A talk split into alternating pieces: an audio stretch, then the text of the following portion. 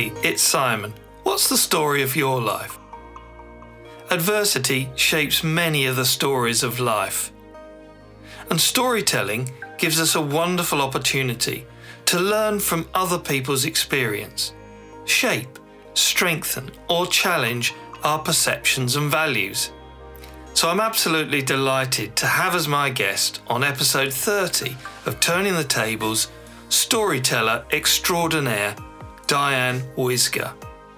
Diane has, as she says, bathed in the garbage of life's adversities, creating compost for the opportunity for a joy filled and purposeful life. Having been a US Navy nurse, lawyer, professor, public speaker, litigating consultant, problem solver, wife, and daughter, she's seen life through many eyes. Diane and I met through Seth Godin's podcast fellowship, from which Turning the Tables and Diane's brilliant podcast, Stories from Women Who Walk, were born. We talk about the events that have shaped Diane's life. The triple adversity of Diane losing her job, her husband, and her mother in the space of nine months. How a 500 mile journey along the Camino to Santiago helped Diane find new direction and fulfillment and how storytelling has been a companion to help Diane navigate through life. I remember that time as some days I didn't even have the strength to pull the covers up over my head. Because then it, you know, the, the truck has hit you, you're really, you're really in it. And you have strength to handle what must be handled but as to the rest, you're really down in a deep hole. I mean, who do you turn to? I'm Simon Ratcliffe, and this is Turning the Tables, a podcast dedicated to the candid, powerful stories of people who have turned around adversity in their personal or business lives to find new purpose and meaning.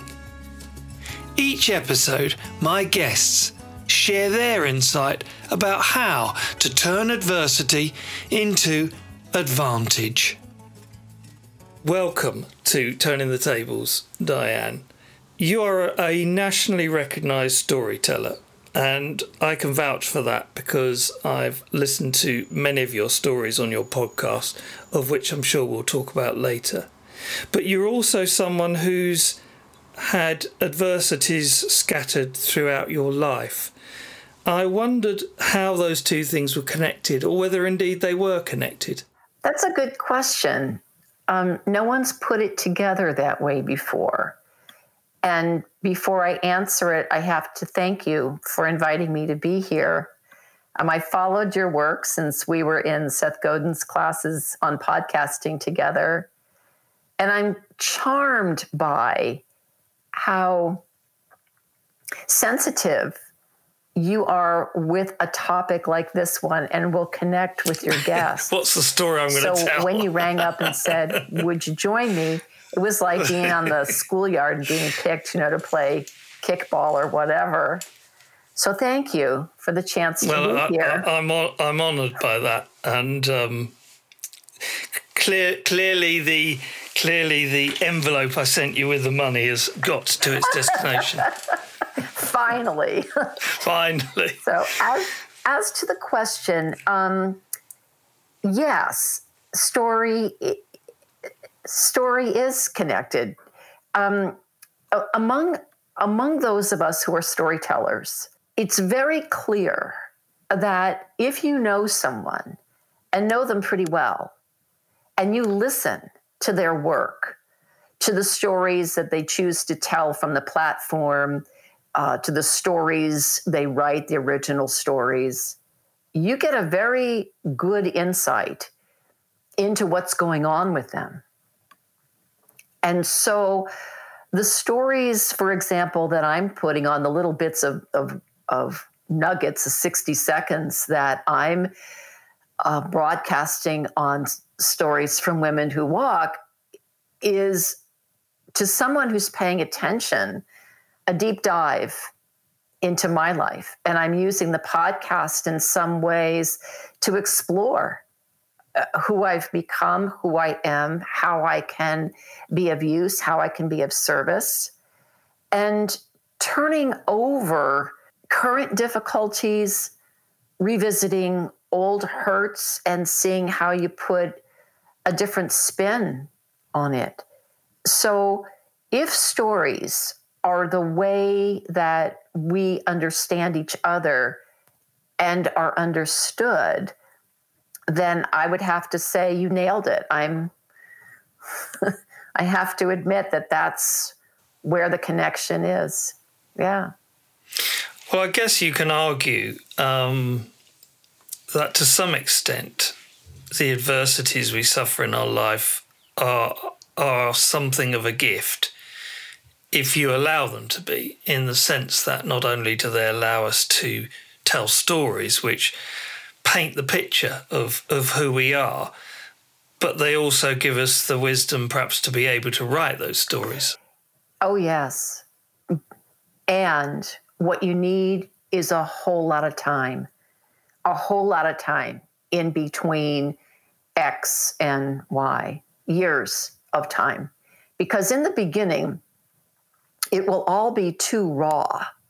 And what you will be handing out is a sense that your listeners, whether they're in front of you or they're listening through a headset, get this sense that they have to reach out and catch you because you haven't done your work.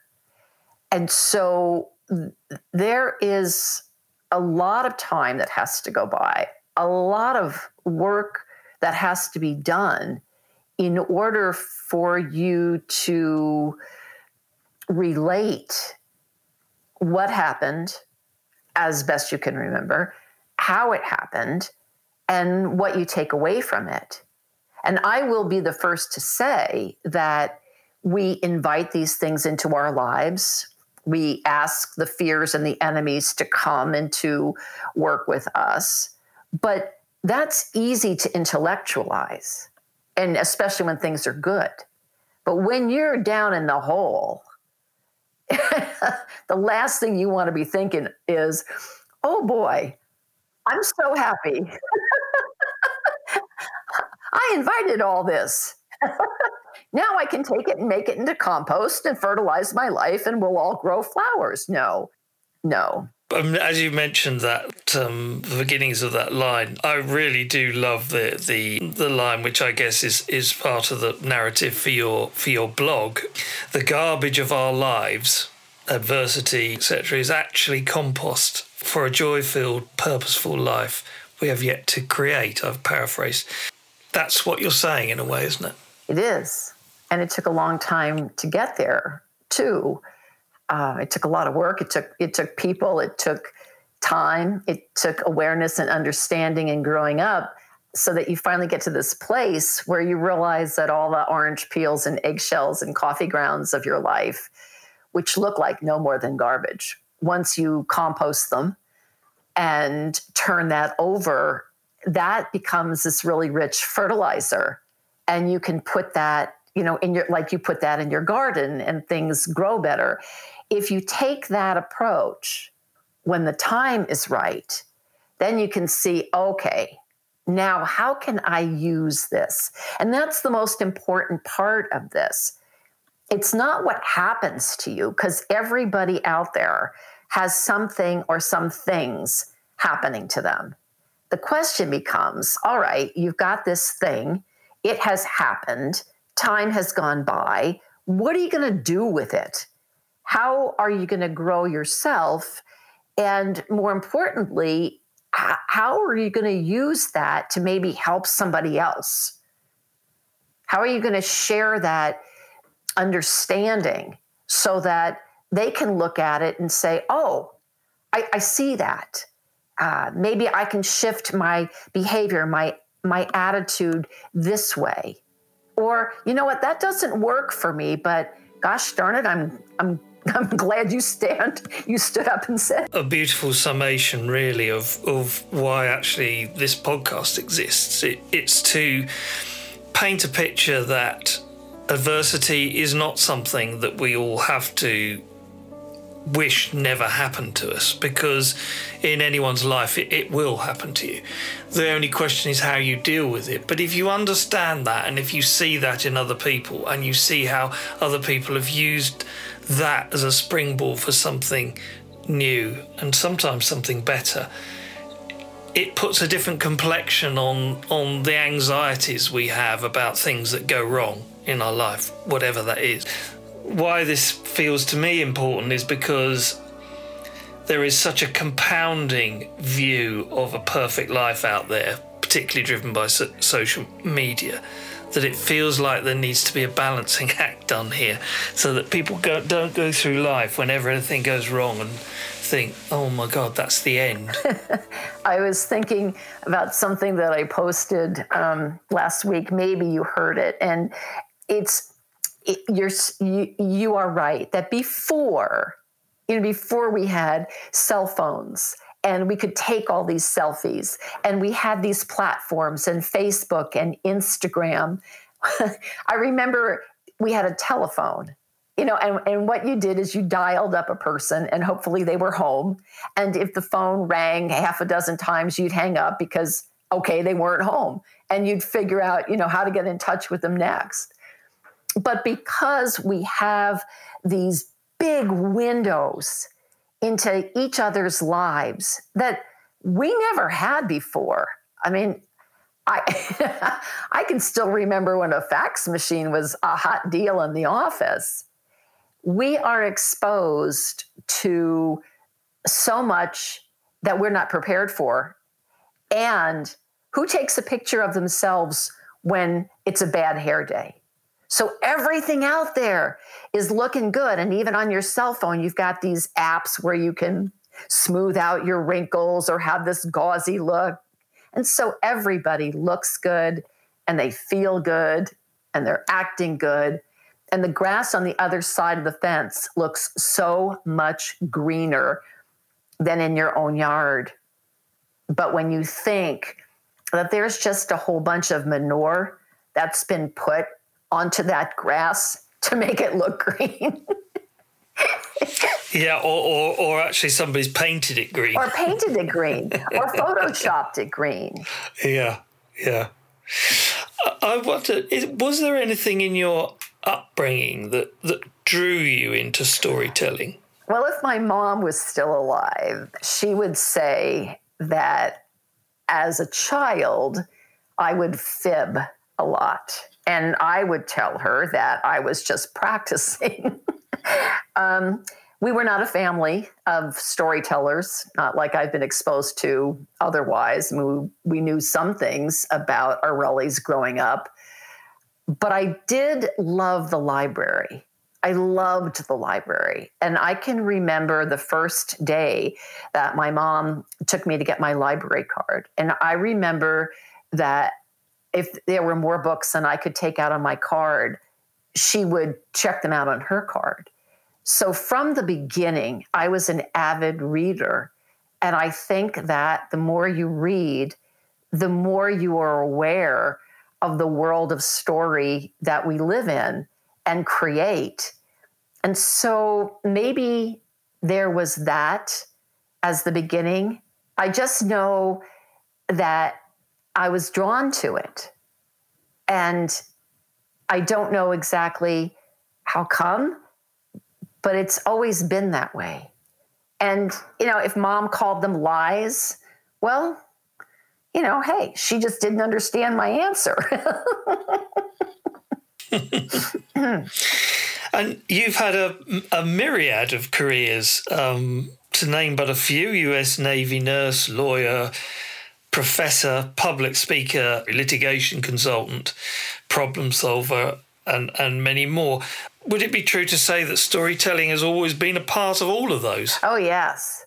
Yeah, that list just shows that I'm the oldest of seven children. And so, you know, as the oldest of seven, you go out and you do everything because you're supposed to, it's expected.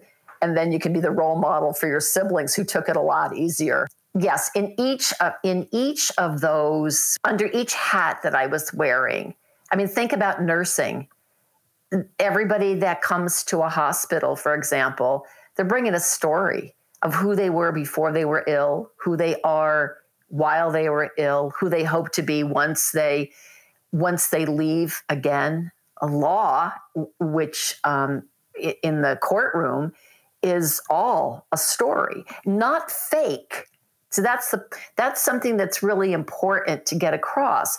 But it's a story in the sense that we take facts and we weave them together with emotional meaning to make sense out of what happened to somebody.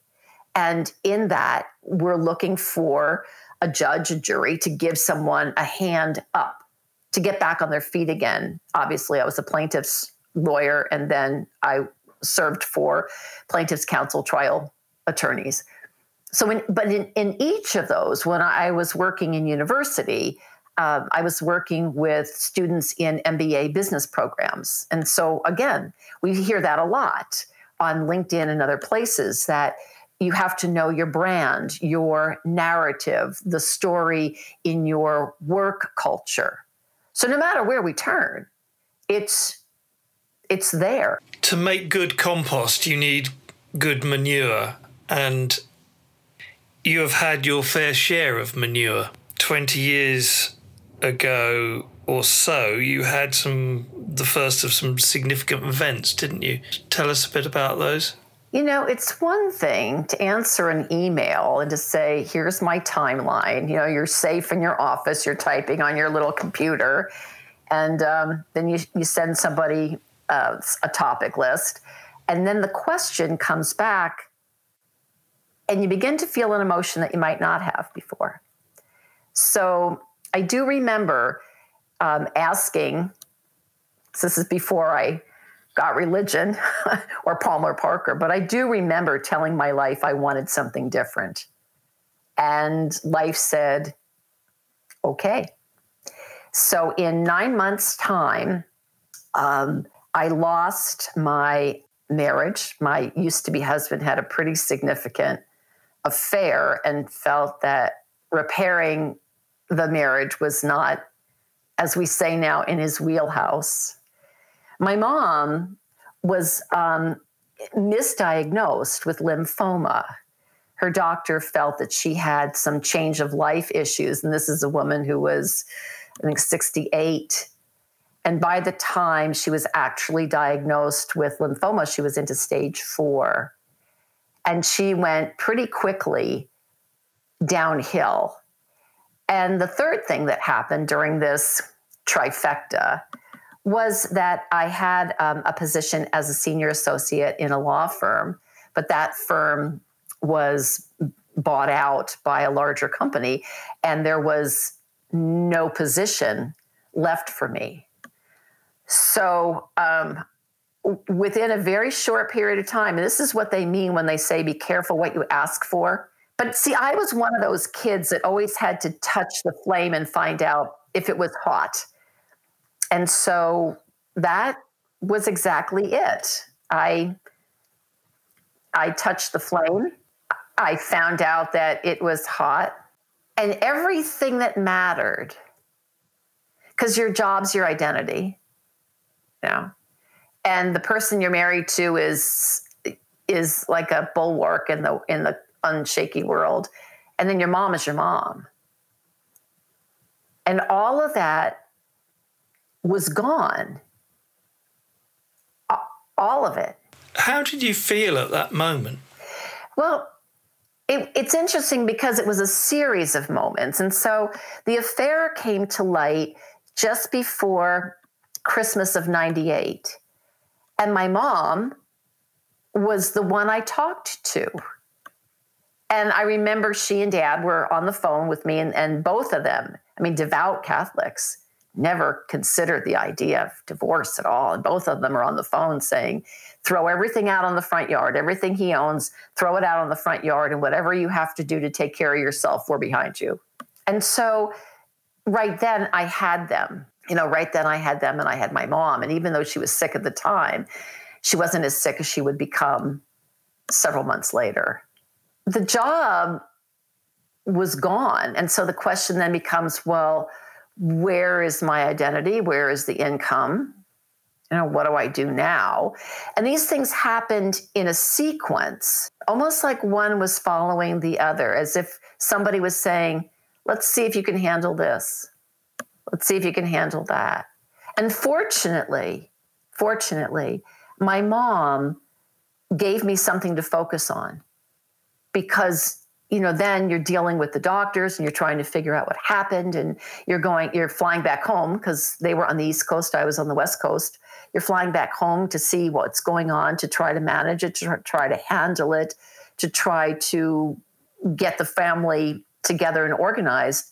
So i had that and and so i remember that time as some days I didn't even have the strength to pull the covers up over my head. Cause then it, you know, the the truck has hit you, you're really, you're really in it. You are really in in the deep doo doo. And you have strength to handle what must be handled. So talking with my dad and the family about mom. But as to the rest, you're really down in a deep hole. I mean, who do you turn to? That's beautifully told.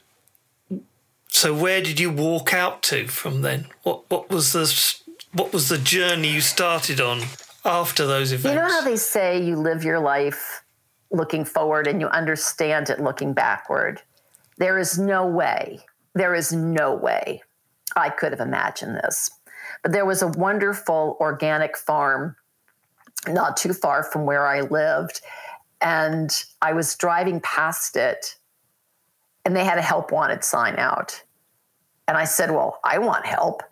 So I drove in and applied. And it was so silly because, you know, I have my my CV, my resume, and I've got all this stuff. And what they're interviewing for or what they really want is just somebody to work in the farm stand, you know, for $7 an hour. I'm like, I'll take it. I'll, I'll take it. And those were some of the happiest months. It, it, went on to a couple of years. It was it was simple and and wonderful. Um, I eventually set up a, a an apiary, a honeybee apiary there, and sold honey at the farm stand. Um, I do remember having a deep appreciation for an organization that she had. And so little by little, it began to grow. No, understandably so. And then you set off on a journey of 1,300 miles up the country or down the country, I don't know which way you call it, um, for another phase of your life. Oh, the Camino. I love the Camino. so um, today is actually, um, so when the anniversary of my walk on the Camino de Santiago de Compostela circles around, I honor each day that I was walking. I pull out my journal, I pull out my guidebook, and I remember you know where I was and how I was. So the Camino de the, um, my life is BC and AC before the Camino, after the Camino, and the Camino uh, de Santiago is 500 miles across Spain. And I walked that in five weeks. So, five weeks, 500 miles. I lost 15 pounds and I was drinking beer, eating white pasta and fried fish. um, it was one of those things that I was called to do. But as I was flying into Madrid, I looked out and said, There is no way. It's a stupid, it's a fool's errand. And I was going to get off the plane pick up my backpack and get a flight back home again. What, what had driven you to do that, to decide to take on that challenge in the first place? The best place? that I can say, and other pilgrims will say this to you as well, that I was called. I mean, some people go for the vino tinto, some people go to see all the churches, some people go for hookups. Um, but in my case, these six months leading up to the time I left, was a call. I mean, I had seen the movie The Way with Martin Sheen, and thought, okay, that's that's really nice. But then every time I turned around, there was a book or something that talked about being a pilgrim, going on pilgrimage. And for me, that was the call. It was time to be a pilgrim. It was time to leave everything behind and carry along all your worldly possessions in a backpack that weighed maybe 15 pounds. And you had to make your way you had to rely on the company of strangers. Um, everything that was familiar was gone. And it was an opportunity, although I didn't know it at the time, to sort out who I had been, who I was becoming, and how I was going to get there. And I will tell you, that all along the way, I felt like I was a lousy pilgrim. and all along the way, there were adversities. But I look back at, at that time, and I will tell you, hands on heart, that that is the single most defining episode of my life. It was it was remarkable. What did it teach you? What did it was it a gradual thing or was it something that it was like a light bulb moment? I mean, you obviously went there searching for something for, in yourself, and you've obviously come out the other side and have found that thing. What was it in that that revealed? Well, one of the reasons that I felt I was a lousy pilgrim is because I was expecting the burning bush to appear in the middle of the road. A voice would come out of it and say, okay, you know, this is how things go for the rest of your life. And it didn't. It didn't. Um, I dealt with the things everybody else was dealing with cold, fatigue, aches and pains, the weight of the pack, rain, mud, slippery pathways, sleeping in a, a dorm with, with 40 other people, wool blankets that smelled like bad dogs, snoring. And and yet you would get up every morning and put one foot in front of the other. And it was the simplicity of it. My job was to walk. That was my job. It was to walk and talk to the voices in my head, but start to put them to rest. Thank you for showing up. Now you can go somewhere else. So the awarenesses, the reason I take such delight in it and such pride in having accomplished that is something that came to me over time. And so at the end, when you get your Compostela, you get your little certificate, um, which says you did this wonderful thing. There were a lot of smiles, but the real reward comes and has come every day since then. So the screensaver on my computer is all is everything you know, I can see where I was. I can see my little chubby cheeks. I can see my cheekbones at the end. Um, and I can remember what different people would say to me when I felt at the lowest. And I remember a, a man from Korea who was an opera singer. I didn't speak Korean, he didn't speak English, but here we are on the path, and he starts to sing O Sole Mio and it gave me something. I remember stomping through the woods. I was stomping around, making furious gestures. I was, ooh, it's raining, it's cold, blah, blah, blah, and this very elderly woman, because there are people of all ages, but I tell you, when it comes to the Europeans, those guys have Americans beat. They never, they never do anything but walk. And so I remember this older woman sitting by the side of the path, chewing um, having some chocolate and she wanted to know what was wrong. And I told her, and she said, But those are such simple little things. And so there's a, a great appreciation for not only being able mentally, spiritually, physically to do this, but to meet people on that path, all of us heading in the same direction, all of us looking for something, all of us walking and wishing each other the salute on the Camino, Buen Camino. It's like magic. What, what demons did you have to banish in that on that journey? I remember talking to my four year old self a lot.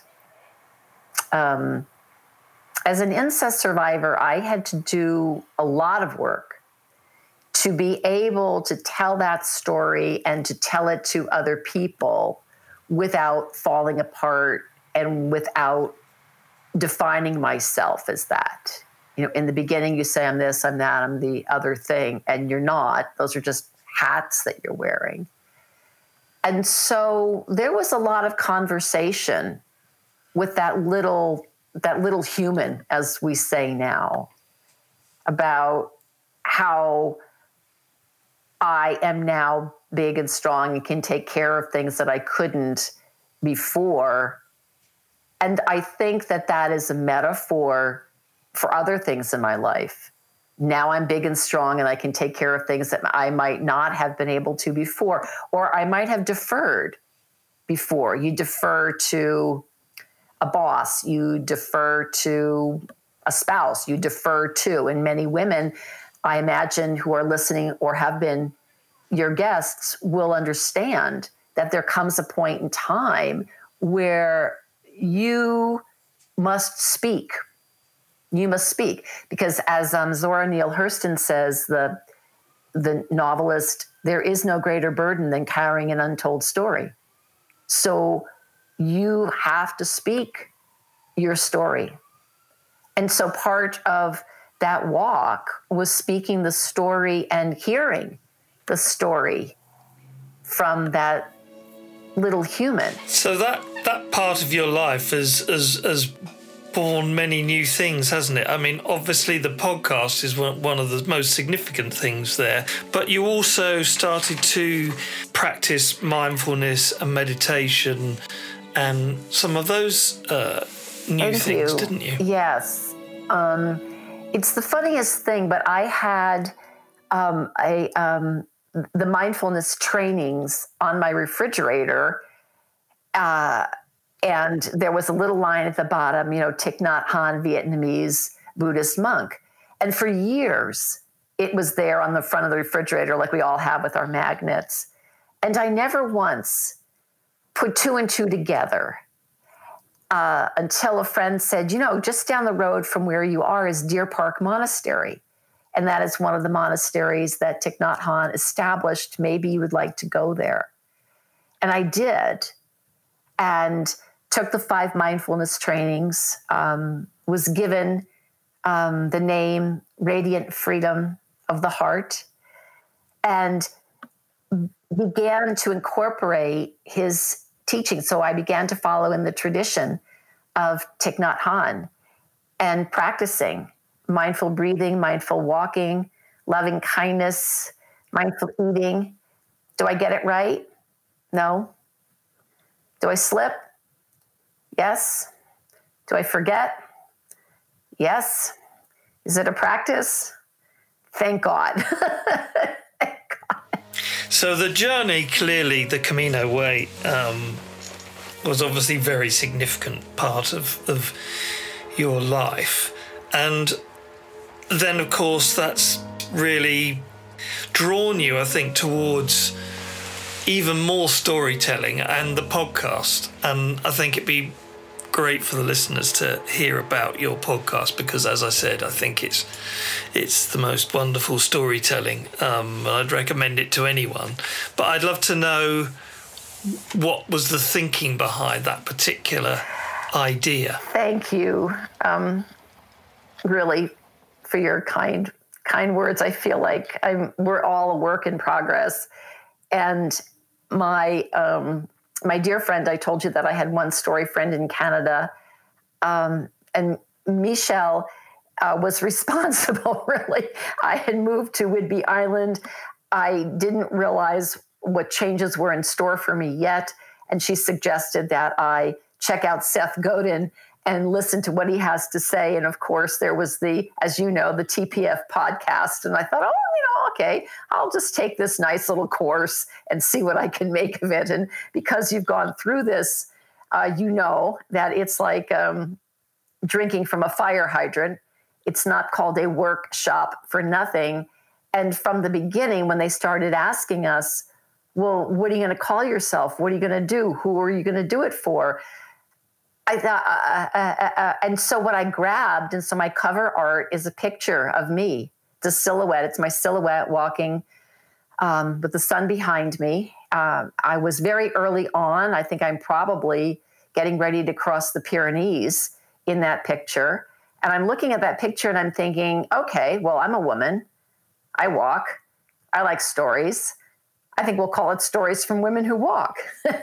so it kind of came from that. And then once you name something, it begins to flesh itself out. Of course, we were required you know, to do a lot of fleshing out in the workshop, but something that I hadn't considered doing ever was what was brought to life. And so while I say it's stories from women who walk, it's mostly women. Guys are there as the bonus, boys are back in town as the bonus. What I most um, enjoy doing are the 60 seconds. And you and I learned how to do that um, to be just as new podcasters.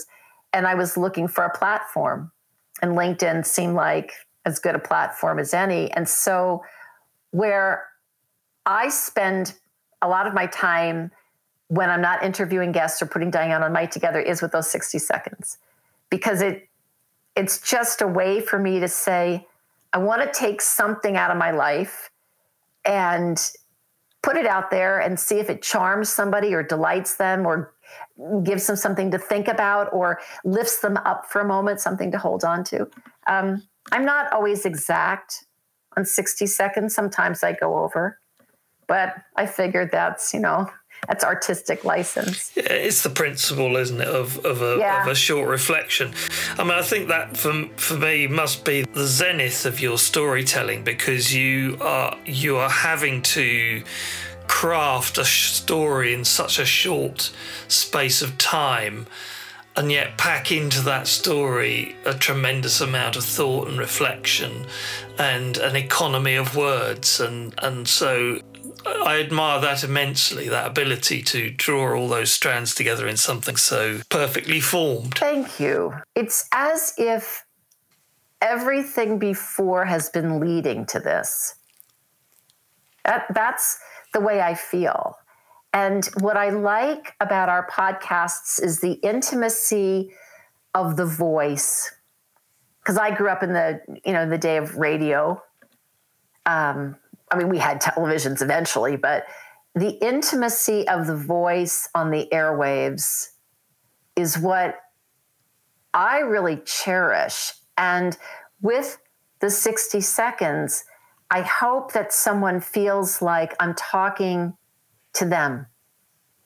That I came up with this thought and I want to talk to you and say, hey, what do you think? And so sometimes there will be a question there or a story prompt. But the idea really is to put hope and imagination out in the world. That's what I'm that's what I'm selling. Is imbued. That's a good word. Well, it's it's certainly very rewarding. So um, we'll definitely leave the links in the in the show notes.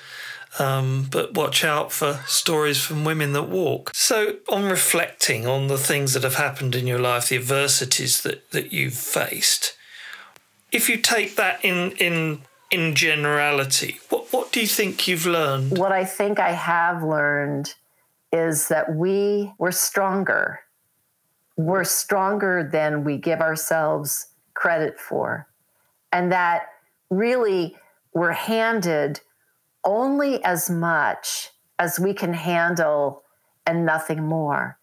Because when I look at adversities that have happened to other people or listened to some of the guests on your podcast or learned a little bit about your life situation, and I think to myself, there but for the grace of God go I. And so I, I, I, I have to keep holding on to that, that I've been given or I will be given only as much as I can handle and no more. And what I have learned by living through in the past will give me whatever it is I need if I ask it to help me along. What would you say to anybody who's facing an, uh, any kind of adversity in their life? What would you say to them about how to move through that difficulty? I think the moving part is probably personal to each of us. I remember something that Thich Nhat Hanh says that life, I mean, uh, life is painful, but it becomes suffering when we don't know how to suffer well, which sounds very odd. But I give a lot of respect to sitting with the pain, to experiencing the pain, to looking at the pain, whatever that is, and recognizing it for what it is. It's not bigger than us. It is the flip side of us. We can't have light without dark. We can't have day without night. We can't have chocolate without vanilla. And so this goes all the way back to your question about impermanence. This this too will pass in time. And right now, if you're not ready to pull up your big girl panties, then don't. Maybe you can pull them up to your knees. it is okay. It is okay that in time you'll pull them all the way up. So give yourself the benefit of the doubt, give yourself time. And I just want to say thank you so much for sharing your story. It's it's been really really great fun and very illuminating. So thank you very oh, much. Simon, this has been a real delight for me. It's not often, you know, that you and I get to sit on the opposite side of the of the microphone and when it happens with someone uh, with whom there is a simpatico synergy, uh, it becomes something very fulfilling, very, very satisfying to a life. So thank you. Thank you for the thank you for the well, chance to chat. very, very, very kind. I love Diane's analogies about the garbage and compost of life. They're so earthy and real yet somehow uplifting. As she says, we're all work in progress, but if we can see life through that lens of pragmatic possibility, we can perhaps more easily ride the waves. I would strongly encourage you to listen to Diane's Women That Walk. Despite the title, it's gender neutral, and her 60 second broadcast will most certainly bring a chink of insight and light into your day. Until next time, go safely.